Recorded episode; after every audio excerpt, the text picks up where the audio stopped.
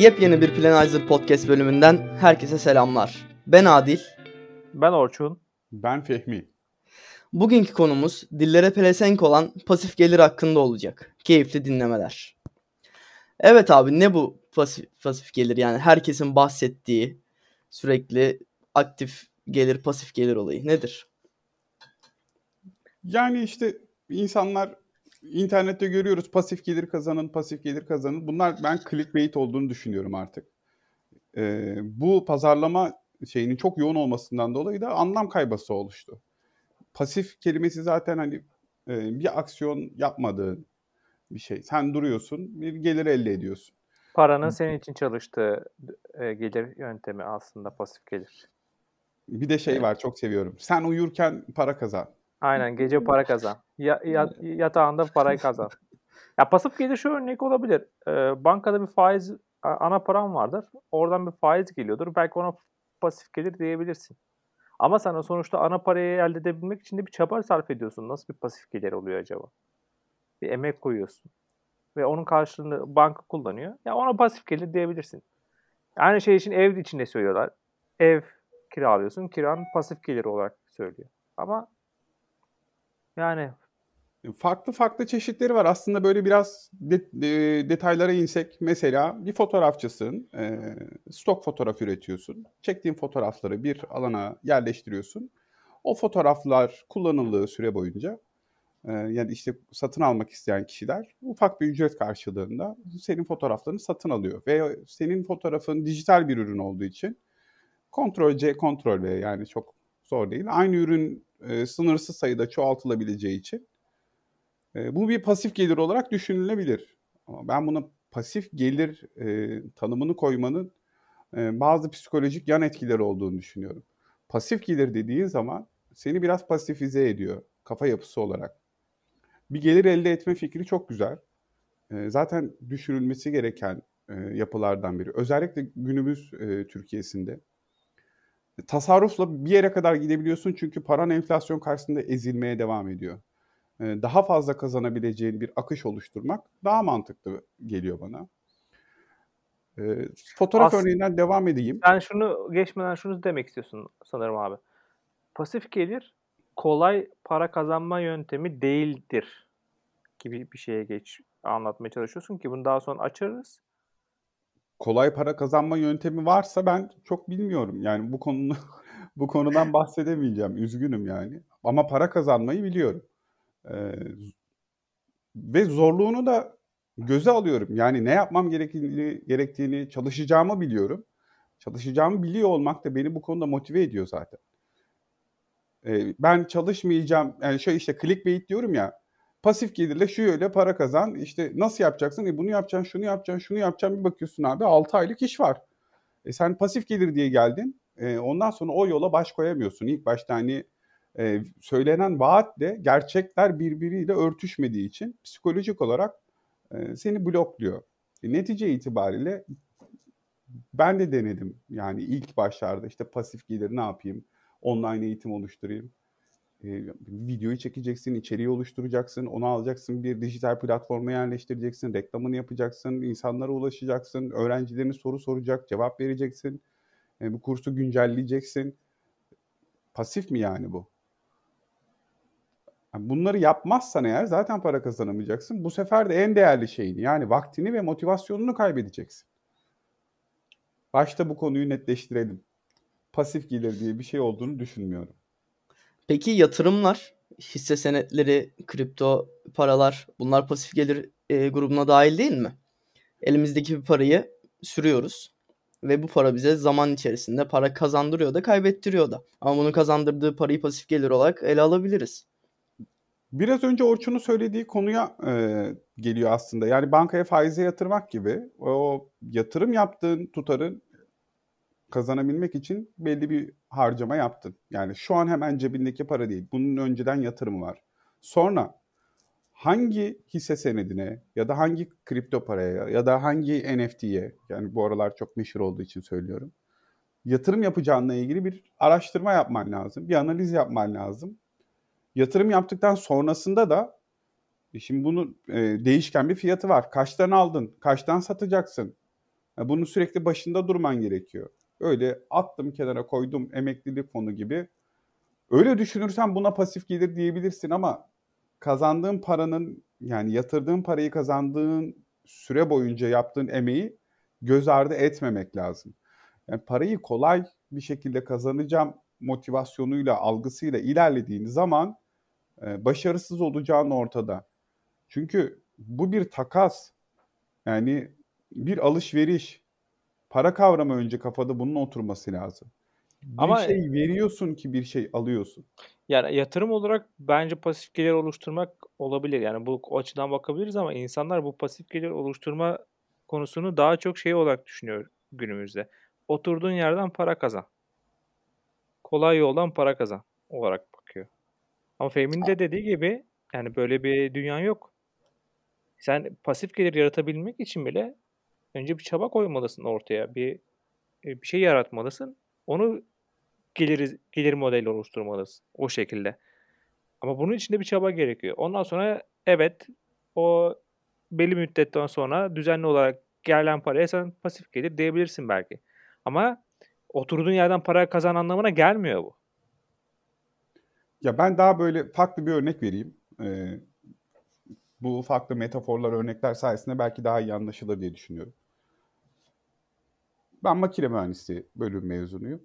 Bir parça imal etmek için oturup elinde tek başına işte tornanın başına geçip o parçayı üretip e, piyasaya sürebilirsin. Bir de bunu seri üretim bandı haline getirmek var. Yani insansız çalışan bir fabrika haline getirmek var. Şimdi bunu o fabrika haline getirdikten sonra fabrika kendi kendine çalışır. Bu bir pasif üretim. Hani şimdiki pasif gelirle karşılaştırdığın zaman buna pasif üretim diyebiliriz. Aktif bir üretim vardır içeride ama sen müdahale etmiyorsundur. Akıllı fabrika şeklinde. Ama bu fabrikanın üretim süreçleri, e, buradaki vizyon, bu çok önemli. Bunu al, anlamak lazım. Yine aynı şekilde para konusunda işte e, bir online eğitim ya da bir işte fotoğraf ya da bir stok video olarak düşünürsen bunun üretim süreçlerini e, odaklanmak lazım. Hani ben gece yattığımda para kazanacağım, hiçbir şey yapmayacağım. Böyle değil. Yani bir değeri ortaya koyabiliyor olman lazım. Bu değeri de ihtiyacı olan kişilere ulaştırabiliyor olman lazım. Yani e-ticarette evet. Evet e-ticaret. Birebir sen ulaştırmak zorunda değilsin. Tabii ki yani bu ekip çalışmasıyla yapılabilen bir şey. Bunun için e, internette e, bu hizmeti veren başka firmalar da var. Ama onlar da bedavaya vermiyorlar bu hizmeti. Yani onun karşılığını ödemen gerekiyor bu sefer. Onun yatırımını yapabiliyor olmak lazım. E, e-ticarette örneği verdik işte az önce hani e, gece uyurken para kazanma yöntemi. Evet pasif olarak. Yani çünkü çalışmıyorsun aktif olarak gece. Ama o bir sipariş geldiğinde bile o siparişin gönderilmesi var. Arka tarafta reklamları var, optimize edilmesi var. Ürünlerin tanımları var, site içindeki açıklamalar var. Yani tonla yapılacak iş var. Yani e, imkan yok buna bir biz pasif gelir diyemeyiz bence. Kesinlikle katılıyorum. E-ticaret örneği çok güzel oldu. Ee, e-ticaret mağazası açtığını düşünelim. Örneğin pantolon satıyorum.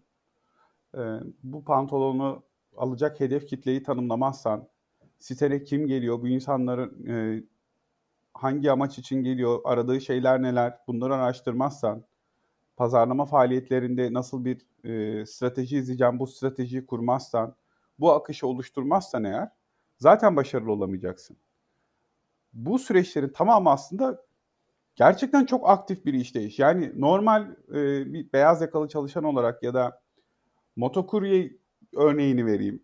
Yani sana konum geliyor, paketi alıyorsun, konuma götürüyorsun. Bu o kadar aktif bir çalışma değil aslında. Bu pasif gelir diye anlatılan şeylerin içerisinde çok fazla farklı alanda tecrübe ve bilgi öğrenip bunu uygulamaya geçirmen gerekiyor. Bu aslında normal sana öğretilen sabit olarak şu işi yapacaksın denilen işten daha zor. Farklı alanlarda çalışıyorsun. Konsantrasyonu bölmen gerekiyor. Bunlara hazır olmak gerekiyor ama yani işte...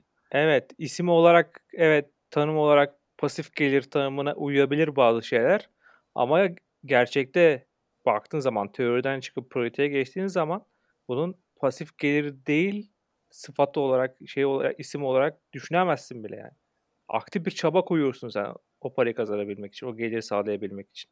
Ama tanım olarak evet pasif gelir diyorsun. Tamam şimdi pasif e, gelir tanımını değiştirsek aktif gelir tanımı desek. Aktif gelir iyi bir şey midir? Yapılmalı mı? Ne düşünüyorsun Orçun? Aktif gelir. Aktif gelir de açmak lazım ama sen ne veriyorsun aktif gelir olarak? Ne örnek verebilirsin? Yani gidip sabah akşam çalışmak mı anlamına geliyor sence aktif gelir? Yani sabah Yani- 9-5 çalışmak, yani sabah mesai çalışmak mı? O bana daha çok pasif gelir gibi Ha. geliyor biliyor musun? yani hep aynı tutarı alıyorsun. Ve emeğin düşüyor. Bazen bazen de fazla oluyor. Ama sana hep aynı maaş ödeniyor. Yani bu daha çok pasif gelir gibi geliyor bana. O sabah rutin çalışmak. Benim burada anlatmak istediğim pasif gelir diye anlatılan iş modellerini yani bir blog oluşturmak, bir web sitesi oluşturmak, e-ticaret sitesi açmak ya da işte bir Telif yazılım hakkı. geliştirmek, telif hakkı, yatırım yapmak. e, Bunlar mantıklı mı? Yani pasif gelir isminden dolayı böyle bir e, yerin dibine gömdük ama Yok mantıklı tabii. Ya ben bir yatırım konusunda işte bir hisse senedine yatırım yapmanın taraftarıyım. Ya da bir kriptoya yatırım yaptı, yapmanın taraftarıyım. Yani gelirinizi bölmeni burada söylüyorum yani. Bir planlayıp ona göre bir o bir kısmını o yatırım olarak kullanabilirsin. Ve hatta e-ticaret konusunda. Yani gerçekten potansiyeli olan e, ve hedefi hedef pazarı çok büyük olan bir alan. Yani 4 milyar insan var Facebook'ta ve bunların %50'si e, yaptıkları alışverişin e, Facebook'tan etkilendiklerini belirtiyor. Reklamlardan etkilendiklerini belirtiyor. Yani böyle uzun e-ticaret kafası olabilir. Dediğim gibi bir blog yazıp onunla uğraşmak olabilir. Bir eğitim platformuna eğitim içeriği oluşturmak olabilir. Yani e, bunların hepsi bir pasif gelir tanımına uyan ama aslında aktif bir kazanç sağlamanı, yani aktif çalışarak e, gelir elde etmeni sağlayan hizmetler, platformlar.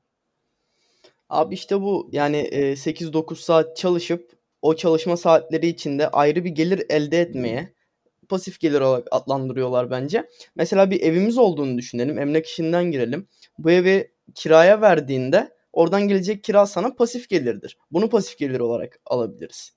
Yani pasif geliri yoktur diye bir şey söyleyemeyiz. Tabii ki de e, bu pasif geliri yaratmak için e, önceden bir yani ana paramız olması gerekiyor veya bir şeyler vermemiz gerekiyor. Fakat sonunda hiçbir şey yapmadan veya fiziki aktivite gerektirmeyecek bir iş e, yapmadan bir gelir elde edebiliriz. Buna da pasif gelir olarak adlandırıyorlar. Ben bu şekilde düşünüyorum. Doğru. Yani bu adlandırmanın böyle olduğu doğru. Ben e, pasif konusuna biraz takılıyorum. Yani burada söylenen söylem e, şeye uymuyor. Yapılan işe pek uymuyor. Negatif bir anlamı var sanki değil mi? Yani Evet, pasifsin abi. Kolay abi. Bu, bu yöntemle para kazanmak çok kolay. Pasif. Bir uğraş, bir emek göstermiyorsun. Anlamında gibi geliyor sanki. Yani ev sahibi evine emek göstermiyor mu? Yani orada bıraktım öyle kaldı mı? Bu ev senin varlığın. içindeki kiracı emaneten içinde duruyor. Kirayı ödedi mi, ödemedi mi? Evde bir problem var mı? Onun bakımı, e, sigortası, DASK'ı. Yani bu tarz süreçleri çünkü mal sahibi sensin. Bununla Abi sen- ilgilenmen gerekiyor. Bakımını Kripto, yapman sen gerekiyor. kripto ile yakından ilgileniyorsun. Yani bir kriptoya yatırım yaparken hangi süreçlerden geçiyorsun? Yani bir anlat bir nelerle ne konusunda emek veriyorsun? Başında kaç saat geçiriyorsun? Yani, Yani o başla- da bir- başlangıçta yani direkt yaşadığım şeyi anlatayım. Ee, yazılım süreçleriyle ilgilendiğim için. Mantıklı geldi ilk başta. Yani yükselişini gördüğüm için ilk çıktığı günden beri Bitcoin ve blockchain fikrine çok e, sıcaktım. Yaklaşık 10 sene öncesinden bahsediyorum. Zaman içerisinde sabahları kitap okuma alışkanlığımın kripto para borsasına bakmaya dönüştüğünü fark ettim. Yani burada tamam para kazanacağım ama kaybettiğim şey zaman. Bu zamanda yapamadığım aktiviteler benim ileride kazanabileceğim potansiyel değeri azaltıyor. Bu Michael Jordan'dan bir örnek verelim. E, Ya vakti zamanında çok meşhur olduğu için, çok da iyi bir basketbolcu olduğu için bütün firmalar reklam yüzü olarak Michael Jordan'ı kullanmak istiyor. E, tabii bir süre sonra takvim doluyor. E, bu takvim dolduğu için artık kendi gelişimine zaman ayıramayan Michael Jordan diyor ki yani ben iyi basketbol oynadığım için bu firmalar beni reklam yüzü olarak seçiyor. E, şimdi ben bu reklam e, aktiviteleri için zamanımı harcarsam eğer artık iyi bir basketbolcu olamayacağım. Ve bu adamlar iki sene sonra bir daha beni reklam yüzü olarak seçmeyecekler. Tekrardan antrenmanlarına geri dönüyor. Yani burada kaybettiğin e, şeyle kazandığın şeyi iyi örtüştürmek lazım. Katılıyorum, abi, katılıyorum abi ben bu konuda. Aynısı hisse senetleri için de geçerli. Yani ikisi de uğraş gerektiren, belli bir emek ve zaman vermen gerek, gerektiren alanlar. Evet sen buraya bir yatırım yapıyorsun ve bu yatırım sonunda kazandığın işte temettü olsun, stake'ler olsun. Evet bunlar bir pasif gelir tanım itibariyle. Ama sonuçta verdiğin emek, uğraş, gösterdiğin çaba bu pasif gelir tanımını bizi daha basit bir şekilde algılamamamız gerektiğini bence anlatıyor diye düşünüyorum ben. Kripto paralarla ilgili bir örnek vereyim. Bir e, kripto para alım satımı yapan bir bot yazdım. Bu botu yazma yaklaşık 7 ay sürdü. Testleri 5 ay sürdü. Hala bile kendi başına bırakamıyorum.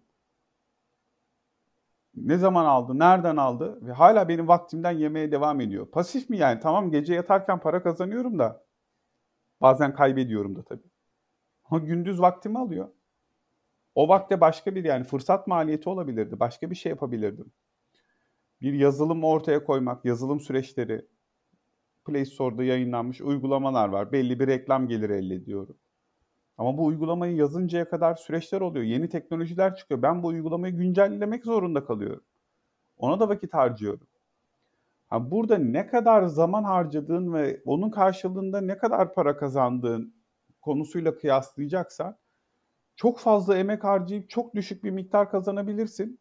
Ama burada süreklilik ne olacak? Bir süre sonra bu artabilir buradaki tecrübelerini bir sonraki projende kullanabiliyor olabilirsin.